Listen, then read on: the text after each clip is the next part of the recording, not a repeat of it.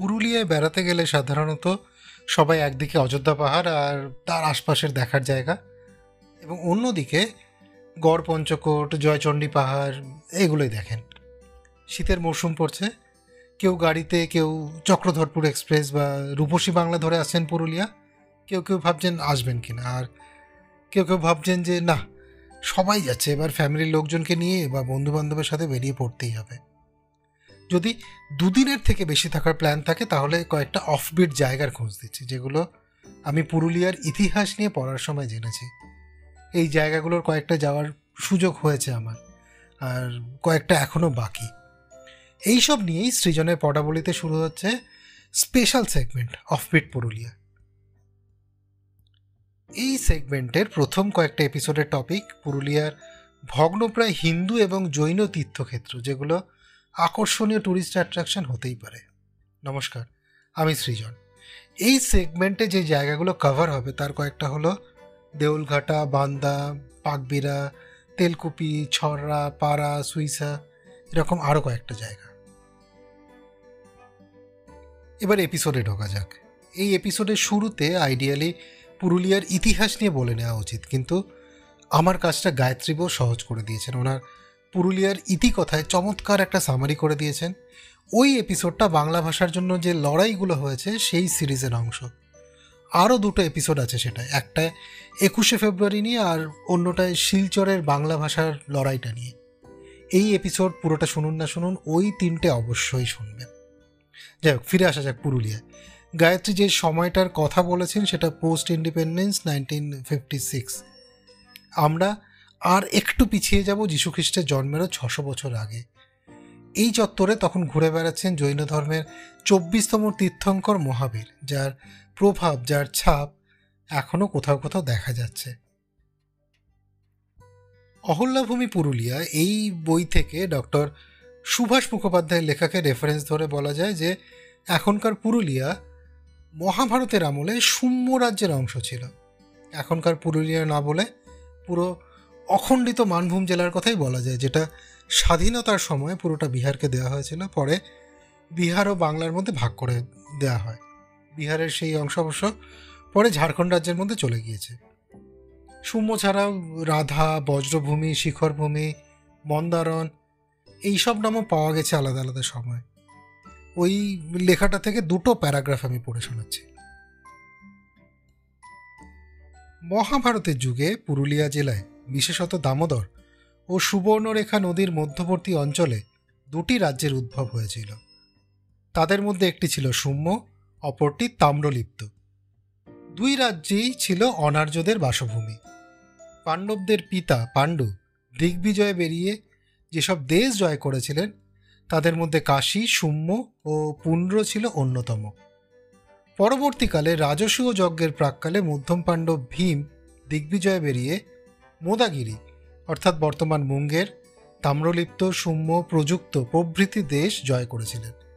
সুম্যের মধ্যে পুরুলিয়া অঞ্চলটি ছিল সেদিন পশুভূমি নামে পরিচিত।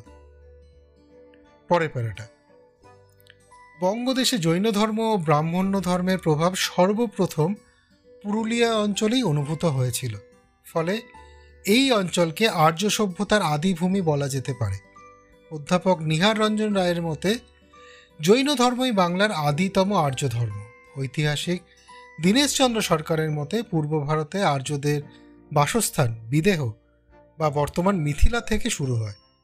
আর্য সভ্যতা সেখান থেকে পুন্ড্র অর্থাৎ উত্তরবঙ্গ ও মগধে, অর্থাৎ দক্ষিণ বিহারে বিস্তৃত হয়। খ্রিস্টপূর্ব সপ্তম শতাব্দীর ঐতরীয় ব্রাহ্মণ গ্রন্থ থেকে জানা যায় যে ওই স্থানগুলি অনার্য অধ্যুষিত ছিল। কাজেই উপরোক্ত তথ্য থেকে বোঝা যায় যে খ্রিস্টপূর্ব সপ্তম শতাব্দীতে পুন্ড্র, মগধ ইত্যাদি স্থানগুলি আর্য সভ্যতার সংস্পর্শে এসেছিল। আর্যদের অনুরূপ অনুপ্রবেশ অঙ্গরাজ্য বা বর্তমান মুঙ্গের ভাগলপুরেও হয়েছিল। অঙ্গদের রাজধানী ছিল চম্পা বা বর্তমান ভাগলপুর। এখান থেকেই আর্য ভাষা ও সংস্কৃতি পুরুলিয়ার উত্তরাংশে, বিশেষত দামোদর নদের উত্তর তীরের ভূভাগে ছড়িয়ে পড়েছিল। অহল্যাভূমি পুরুলিয়া এই বইটা তিনশো পাতার বেশি বই, প্রথম খণ্ডটা। আর তিনটে খণ্ড আছে। পুরো তো পড়া সম্ভব নয়, আর আপনিও শুনবেন না, তো সেই জন্য টপিকে থাকা যাক। জায়গার নাম এবার থেকে পুরুলিয়াই বলছি, বোঝার সুবিধার জন্য, তবে বিভিন্ন সময় বিভিন্ন রাজা বা সামন্ত রাজার রাজত্বে যেমন আলাদা আলাদা নাম ছিল এই জায়গার, তেমনি রাজত্বের সীমানাও আলাদা আলাদা ছিল। এখানে স্পেশালি মেনশান করা উচিত বর্তমান ঝাড়খণ্ডের পারশনাথ পাহাড়ের কথা।